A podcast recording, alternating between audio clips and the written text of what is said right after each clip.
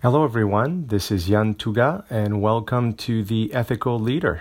Today is episode 14, and I will read my latest blog post entitled Giving an Ethical Scale. Some companies give directly to charity. Some companies ask their employees to give to charity via company sponsored fundraising activities like ping pong tournaments, bake sales, etc. Some companies ask their suppliers to give to charity via company sponsored events like golf tournaments, silent auctions, and others. Some companies ask their suppliers to give to charity via company sponsored events, and in exchange, suppliers receive access to company senior executives during the event.